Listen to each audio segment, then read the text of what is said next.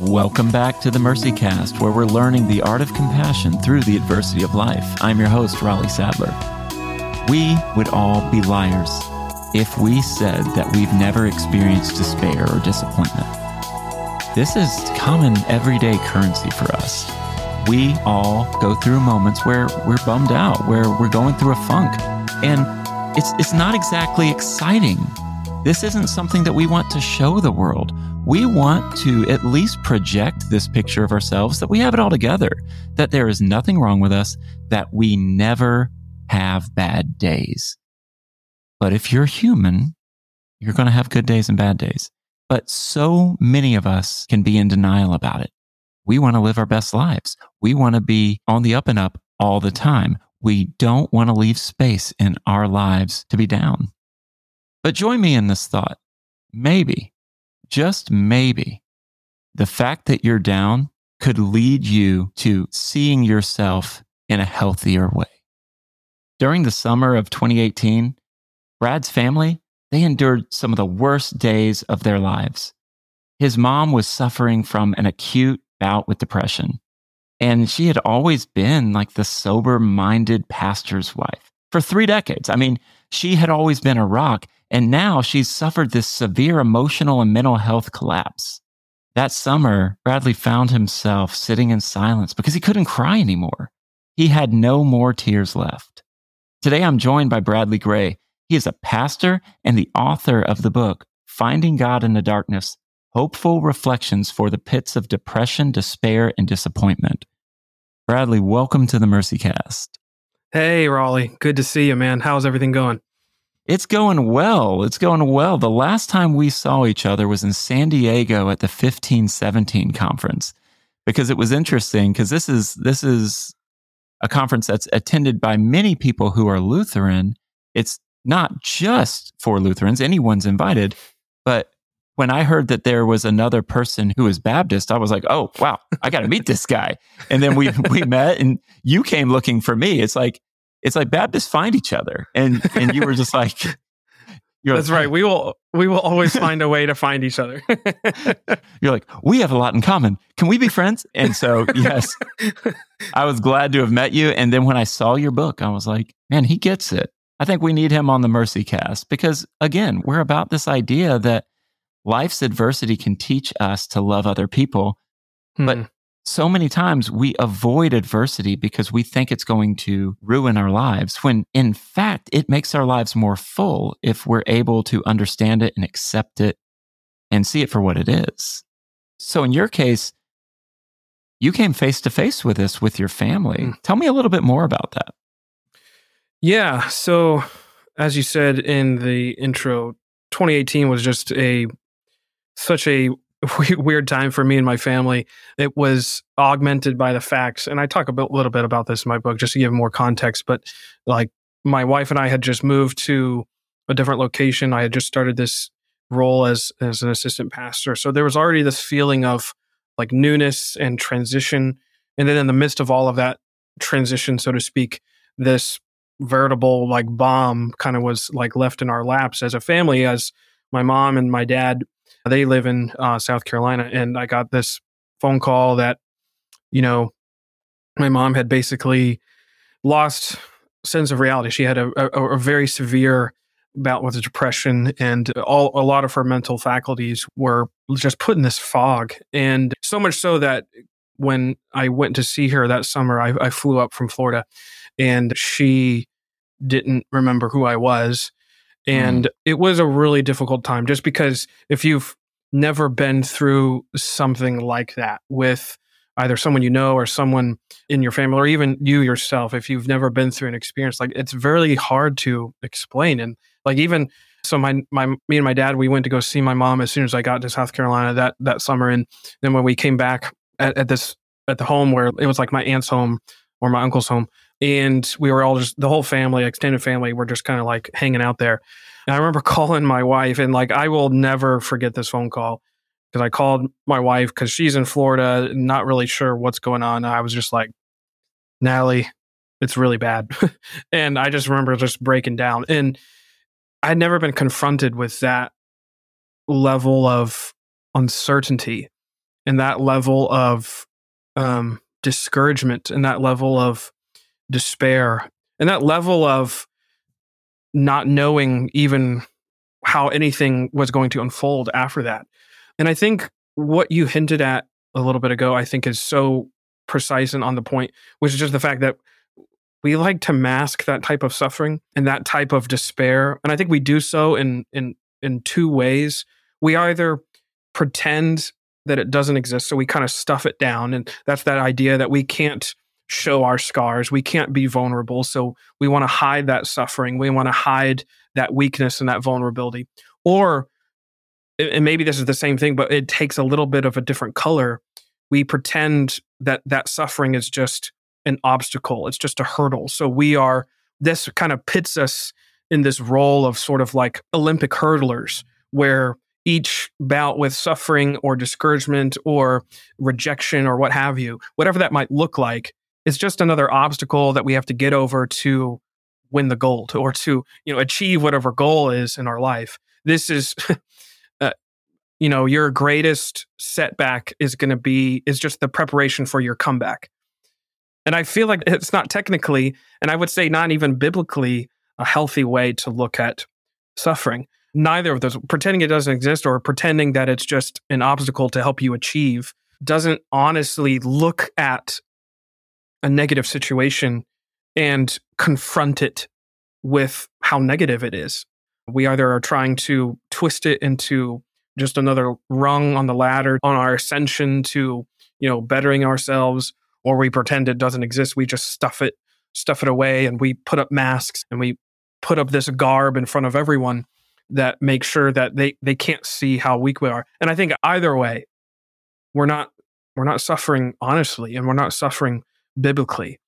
And what this whole situation with my family did is confronted me with this honest view of suffering of if you want to use a lutheran sort of phrase we can call suffering what it is we can look at it in the face and we can say that this this despair this discouragement this depression is indeed despairing and discouraging and depressing and we don't have to pretend that it's not and by the same token the the good news of that is just in those despairing situations, when times are at our darkest, that's precisely where God is. That's precisely where grace meets us, where grace finds us.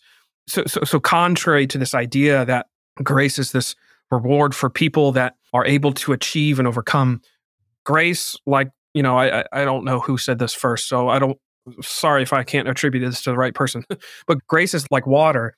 It always flows to the deepest point. And yeah that's exactly what I found in, in, in the aftermath of that summer. So in a way, I'm not glad to have been through it, but I am thankful and I am grateful for the perspective on life and and suffering and and hope too uh, that I was able to glean and you know the the the amazing blessing through through all of this of course is is, is my mom has made uh, no short of a miraculous recovery. Um, and it's been um, years in the makings. It's it wasn't quick. It wasn't immediate. Um, and it was you know things that in, in certain Christian circles, which maybe we'll get into, but in certain Christian stripes, um, you know, it, it dealt with a, a, heavy dose of of therapy and and medication and those sorts of of, of elements of healing, um, along with uh, f- sort of finding that faith again. And so I can gladly, you know, and thankfully say that the Lord has done a miracle in in my mom's life, and I would hasten to say in in my family's life too. Well, as you were describing that, I thought that there are there are many camps when it comes to suffering. There are a lot of people mm-hmm. who are just trying to figure out what to do with it. But what I've found is there are some people who, when they're blindsided by suffering, they just have kind of a more negative view of the world. And they're just like, things will not get better. This is how life is. As soon as you accept that life sucks, then you'll be fine. Nothing's ever going to go our way. Well, maybe don't stay there, But what you said about suffering honestly, I think that's so important because when you suffer honestly, you're saying, no, this is bad, but this is also not my identity. This is where I'm at right now. This doesn't mean this is where I'm going to stay. And I think that's important. You talk about that idea of calling a thing a thing. Like, this is what's happening. Because I think when we minimize suffering, we're like, oh, I'll just get through it. It happens to everybody. It's not that big of a deal. Everyone's suffering. It's a tough time. That was what you were hearing in the pandemic. And it made mm-hmm. me crazy because people were like, no, we're all going through things. Well, yes, you're 100% right. And that can happen when we're not in a pandemic. We're always, mm-hmm. always going through things. Everyone's going through things. But that doesn't mean that what you're experiencing doesn't matter. Mm. That doesn't mean that what you're experiencing is less than what someone else is experiencing. Your emotions and your experience matter and should matter not only to people, but they matter to God. Like God cares for you.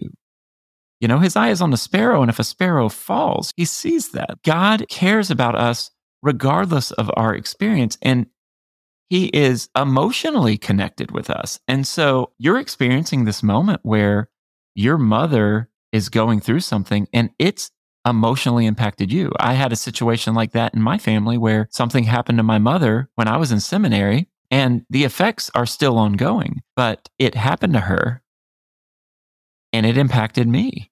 I remember when I first noticed what was happening, I didn't know how to engage it emotionally. So I kind of shut down for a while emotionally. Mm-hmm. mm-hmm. And I did some work to to heal in that area. But I think seeing that my mother and my father, for that matter, were not they were not impervious to pain. They weren't indestructible. When I mm-hmm. realized that, that messed me up. And so mm-hmm. as you've been experiencing this and accepting it, for you, what has it meant to suffer honestly? That's a great question, Raleigh. For me, it's sort of it goes back to what you hinted at, which is that each of our situations are, you know, they're unique and yet they're not at the same time. Which is just to say, one of the most amazing quotes or or or statements that I found when I was preparing my book that really helped me understand in the book called The Noonday Demon by Andrew Solomon. He is talking about uh, quite extensively about depression itself. And he says, I think it's in chapter five, I can't remember which one, but he says in in that book that depression is like a snowflake, which is the sense that the sense that each one is in, inherently unique. Each case of depression is very unique to situation, to context, to upbringing, to environment, and all those sorts of things. And I would zoom out and say that suffering itself is very much this the same way. Uh, it's different in terms of your personality, your chemical composition, your environment, your upbringing, your biases, your beliefs, all these sorts of things, they compound to make your bout with suffering inherently unique. And yet, that's what's fascinating, is because the same Holy Spirit ministers the same grace to each unique setting. And so, therefore, uh, uh, I think this creates this disconnect sometimes where we think that, oh, oh, just because my situation, I was able to, you know, overcome this through these certain means, doesn't always mean they're always applicable to someone else. And I think this is somehow where the church has done a, a poor job is is not treating each situation of of suffering and dis- despair in a unique way and not just here's some tips and tr- tips and tricks on how I was able to get through this. Rather, uh, the ministry of the Holy Spirit as declared through the word of Christ. That's the malleable agent, so to speak. It's not our abilities, it's not our habits, our routines. Those are the things that I don't think are always, you know, one to one applicable to everyone else.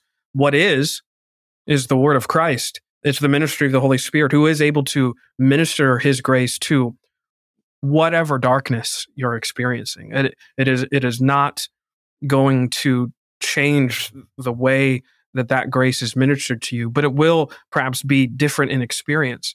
And so for me, it was coming face to face with this reality. Like uh, like you mentioned with your own with your own parents, is that there's a a, an, a, a fragility that is in yeah. all humans. Mhm. And that fragility isn't something to be afraid of. That's precisely what God has come to redeem. So I too am looking forward to like, you know, that verse in Romans where it talks about how all creation is groaning for a redeemer. And I think when we see bouts with depression, mental illness at, at large, suffering in general, we're seeing that play out. We're seeing the fractured nature of creation sort of rearing its ugly head. And, and this is what makes us cry out for a redeemer. And thankfully, that's precisely who, who Jesus is. He's this redeemer who, as it says in Hebrews, is very familiar with our weaknesses, with our frailty, with our iniquities. And for me, what I was able to apprehend during those seasons of very severe discouragement is is just that is this savior who meets us at the bottom You talk about this idea of how grace flows to the deepest point. I don't Mm. know if I've ever heard that, but I like it because it's in those moments when we are going through something dark and we don't want anyone to look at us. We don't want anyone to even know what we're experiencing.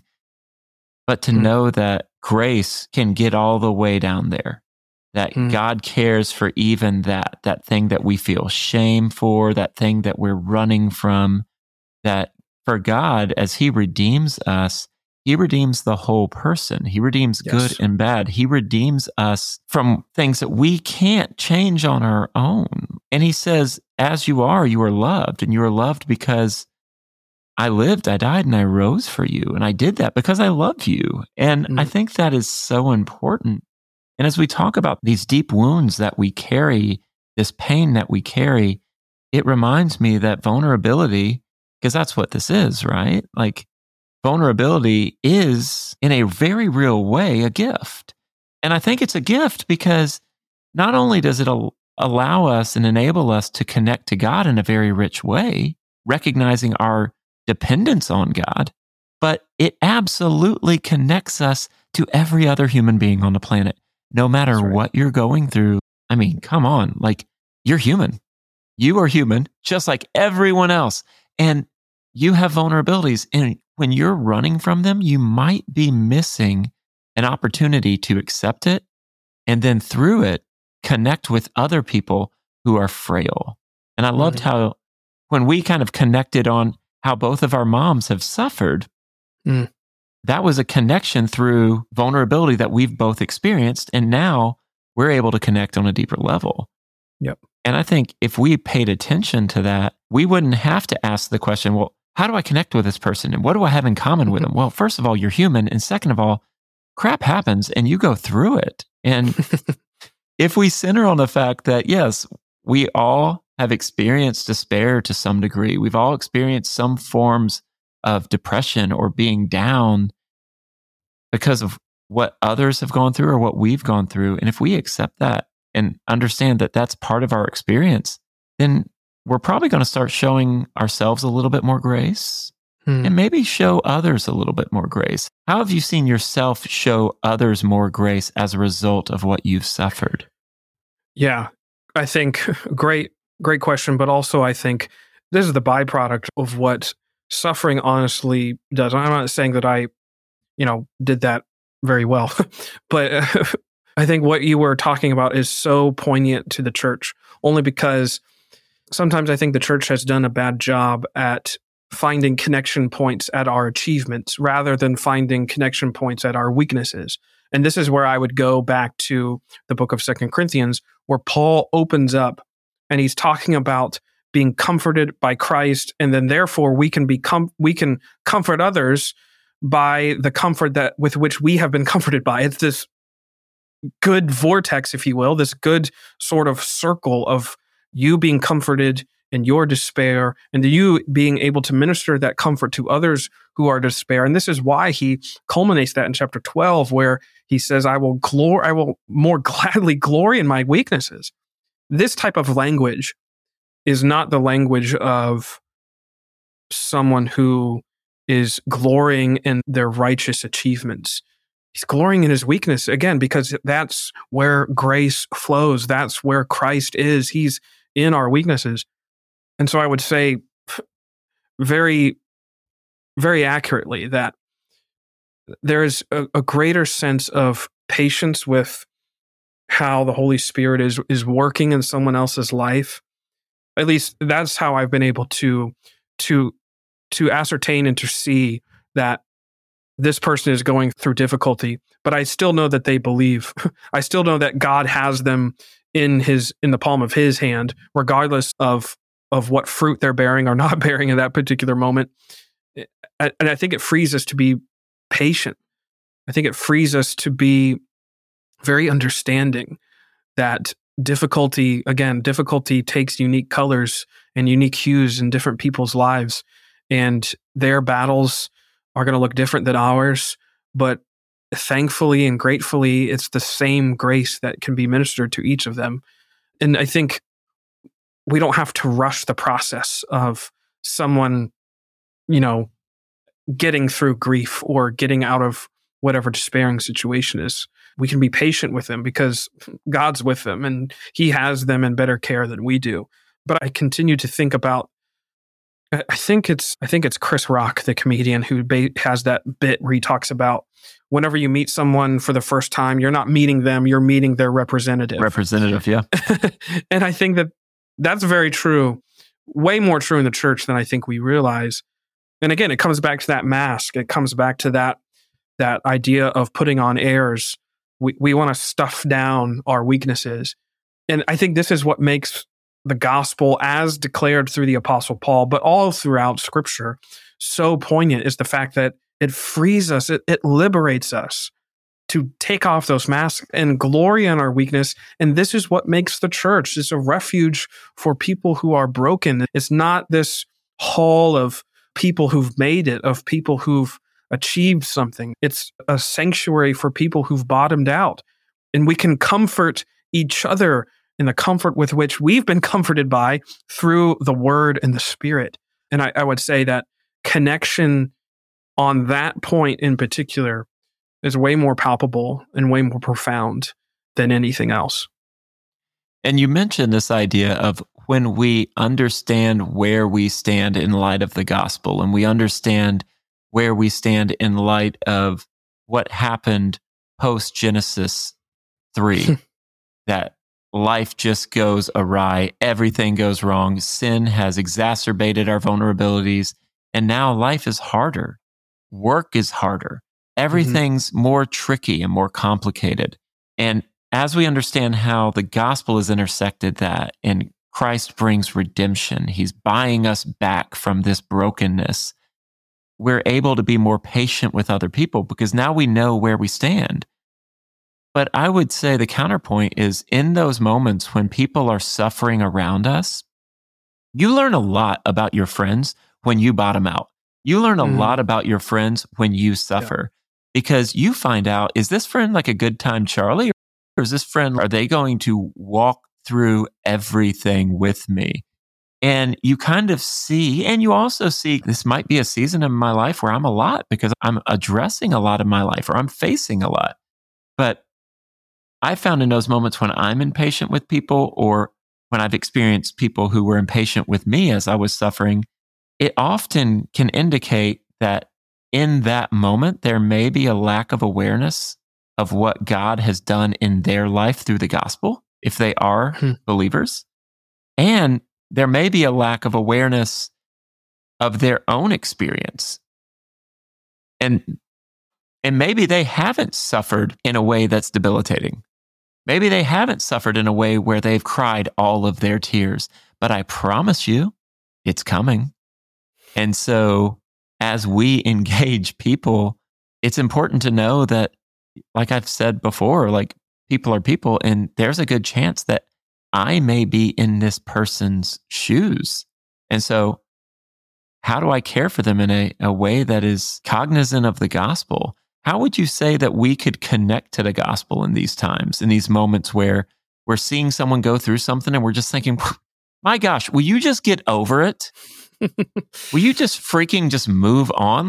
Yeah, I would to that I would say that this is where a, a, a where a high understanding of the fact that we aren't able to achieve any of the outcomes that we desire comes into play. This is that idea of like coming into the brick wall of the law should and this is why that, that the ministry of law and gospel is so important because with this idea that hey just get over yourself just get over it that's coming from this view this understanding that person themselves are able in their own ability that they have they themselves have the capacity to get themselves out of whatever quagmire they find themselves in but in fact that's not true in that we are grossly powerless and impotent and we can do nothing apart from grace.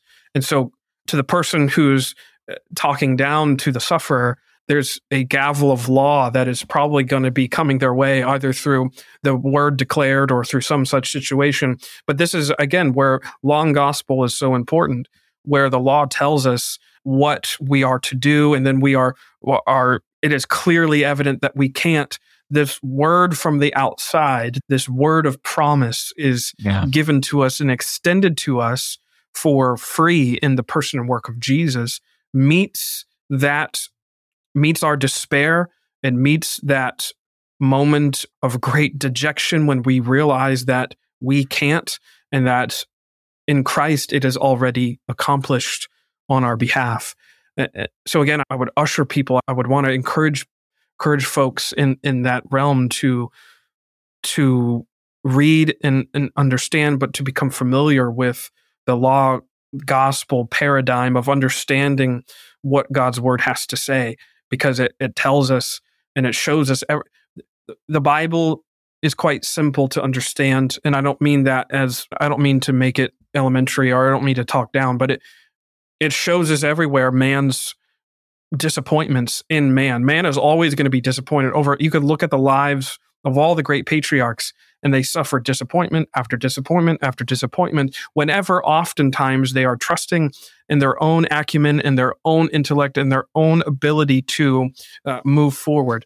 And then always always always god meets those times of disappointment with great grace and mercy even when the perpetrators are the ones who have put themselves in those predicaments, or when people suffer as victims of great and horrible tragedy, it is regardless. God is always meeting those people with his word of promise over and over and over again. And that that God has never stopped doing that, even in our own day, I would say as well. I remember being part of a church years ago, years ago, and one of the things that everyone at this church said would they would quote Joel and they would say, God will replace what the locusts have eaten. God will replace what the locusts have eaten. And really, they're focusing on this picture of redemption. And I'm sitting there, I'm talking to a guy, and he had just shipwrecked his life. I mean, completely culpable, made some terrible decisions, and he had bottomed out.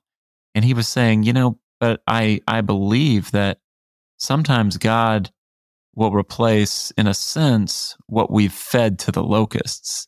And really, God can redeem us even when we are the people who've done the thing that has resulted in our lives falling apart, because that's the human story.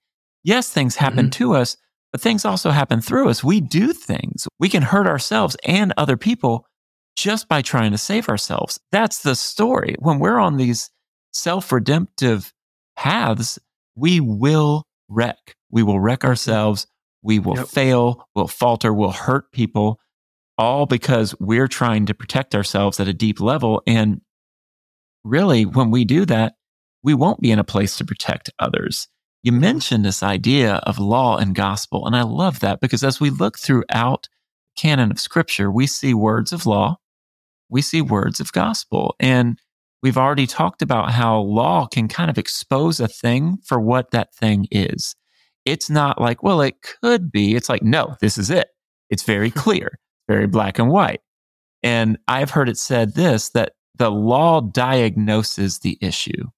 It's like that doctor who looks you up and down. He's not really caring for your feelings in that moment.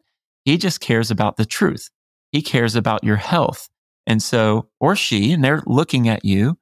And this doctor's like, I'm going to be honest. This might be tough to take, but here's the rub you're not well. And because you're not well, some things are going to have to happen. And this is where your life's headed. That's the law. But then the gospel is this idea that where the law diagnoses, the gospel delivers. And yes, this is true about me. And I think, I think even confession is this idea where we're accepting the truth about ourselves and we are agreeing with God who already knows about that truth. And we're saying, God, like, okay, I get it. I see it. I see what you've seen this whole time and help. And the gospel is the personification of that help. It's that deliverance. It's that we can't do this on our own, but it comes from outside of us and we are set mm-hmm. free when we couldn't fix what was wrong with us. Hmm. And one thing about really the, the way I try to live my life is I try to think in these terms of law and gospel because if not, then it's very easy to lapse into perfectionism, which is just living by hmm. law. Yeah. It's like, okay, as long as I am perfect, then I'll be loved. As long as I am perfect, then I'll be accepted. I don't know if you've ever read anything by Jerry Bridges, but Jerry Bridges hmm. wrote a book called Transformed by Grace. It was one of the first books that ever exposed me to this idea. And he said, if you feel good about your relationship with God when you're doing well, that's one thing. But if you feel terrible to the point that you can't even pray or want to go to church after you've sinned, then that tells me that you don't understand grace at all. Because hmm. you are loved in your sin as well as after your sin, and you don't have to get clean on your own. You are clean because of the word God has spoken to you, that word hmm. of grace. And and I think for us, as we're thinking through depression and disappointment, how do we apply law and gospel? How do we do that? I think it comes back to this notion of the gospel being objective. And I think that is, for me uh, and for sufferers, when you're in the midst of suffering, everything feels fraught with tension and uncertainty and everything feels unstable. Everything feels like it's uh, like it's a stack of of Jenga blocks, and everything is just going to uh, one wrong move and everything's going to come crashing down, or it's already crashed down already. Uh, either way, everything feels very unstable, and and and sometimes we can hang out this idea of love and acceptance and the approval of God in Christ as almost like this carrot dangling at the end of the stick to motivate us to get out of suffering, as if yeah. it's not already true for us already. And this is why when you read the Psalms and, and David is crying out in anguish uh, about how God is his rock and he's his refuge, this should preach the gospel to us only because the gospel is an objective reality that's already happened. In Christ, your absolution is already your your hope of redemption is is already uh, been bought and sealed with the blood of God's own son. It's not this thing that's waiting for you to accomplish something or achieve something or get over something in order for it to be true for you. Even if we feel that way in the moment. And so this idea that to motivate sufferers to get out of their suffering, we got to preach the law to them. No, actually, we need to preach the objective, solid reality of what our hope is. Hebrews 6 19 through 20 talks about the fact that our hope has already gone behind the veil. The, the Hebrew writer talks about the idea that in Christ, our great high priest, he's already gone in behind the veil of the Holy of Holies, and he himself is our sure and steadfast anchor because not only is he a priest, he's the sacrificed. He, he's the, the only high priest who sacrificed himself on the altar of all of our shortcomings and failures and all of our sins. And therefore, that's already true. So when we sing that song, My hope is built on nothing less than Jesus' blood and righteousness, I, pray that we stop and realize, especially as as ministers, as preachers, as perhaps clergy, or whatever denomination or stripe you're in, that's an objective reality that's already happened. It's not up in the air. It's not up for grabs. This should change how the word of promise is delivered. It, it's not a motivating stick or a carrot at the end of a stick. It's not some sort of crown that we hope to put at the end of a finish line. So once you get over all the obstacles and hurdles, then it's yours. This is true for you. Right where you are, in the midst of where you are, however dark your present moment might be, however despairing you might be, there is an objective truth that grace has declared for you in the person of Jesus. And uh, in my own context, it was this just new reality for me when if I, I, don't know why it took so long or it took this type of situation to get me to realize this but the the objectivity of what Christ has accomplished on the cross is this new way of interacting with God himself because the it, so uh, it, to jump off your Jerry Bridges quote from transforming grace in, in his other book, The Discipline of Grace, he talks about that same notion. There's a good day, bad day vortex, as if on our good days, when everything's going right, God's going to treat us with more grace and a little bit more favor because everything's going mm. good. And then on our bad days, he's going to treat us with a little less grace and a little less favor because everything's going badly. And this has this idea that God is on this seesaw of favor, this seesaw of patience. When no, what does the objective truth of the cross teach us is that God is eternally patient and gracious and extending mercy to those who are desperate for it. On our good days and on our bad days, the same Christ is preaching to us the heart of God. That's what's being displayed for us on that cross. And so, uh, applying this law gospel reality to sufferers is just this it, it comes through this message of what Christ has accomplished has already been accomplished. it's not unsettled, as Jesus said, it is finished. And, and, and, that's the hope for sufferers, no matter what suffering they're, they're going through. The it is finishedness, if I can say it that way, of the cross is what preaches to us the hope that we can cling to, no matter what type of darkness we are being assaulted by. And if you're going through something right now, you probably don't feel like you can muster much up. And it's in these moments where the hmm. law says, okay, you've got to, you got to fix yourself. You got to save yourself or it hmm. shows you the problem. And then that's your knee jerk reaction. That's your reaction to the law of, well, I got to fix this and I got to save myself. And I just don't have the energy. And so it's very hmm. easy to just get mired in this funk, to get stuck and get paralyzed. But what I love about what you're saying is that's the truth about the gospel. You don't have to muster anything up. It's objective. It's outside no. of us and it is finished. Yeah. It is Amen. done and it's been done for you. Christ for you. That's one of the most those are the most beautiful words I feel like in the English language that that Christ is for me. Because it's so easy when we're going through something to think he loves everyone but me or maybe it's hmm. something I've done or maybe we get stuck in these spirals when he's saying, I love you. And this is what love looks like. Hmm. And I did this. So you didn't have to because you can't do this. and we are made right because of what he has done on our behalf. And so I think that's just such a good reminder for any of us who are going through something right now that you are loved. And God has shown his love for us in the cross. And so, Bradley, as I've really enjoyed this conversation, and as we're kind of in our final moments, how would you encourage our listeners who they're going through despair?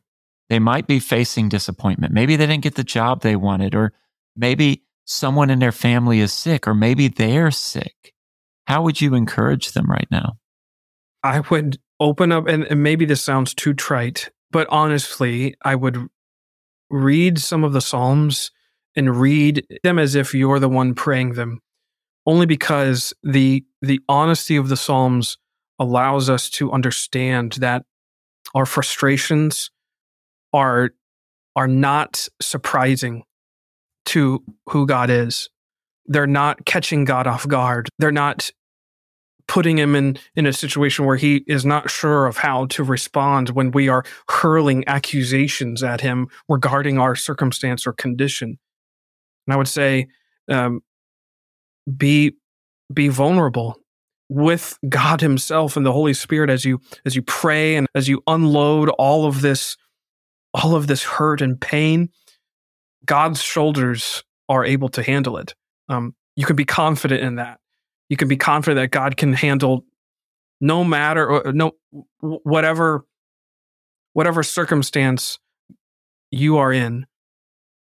It, the verse in First Peter that you know cast all your cares upon Him for He cares for you. Literally, whatever care that you have, whatever burden, whatever weight you are sh- trying to shoulder, God's shoulders are probably way better at carrying it than you are. And and even in the midst of all of our frustration. Um, we don't have to be the ones to to figure it out. We don't have to be the ones to find answers.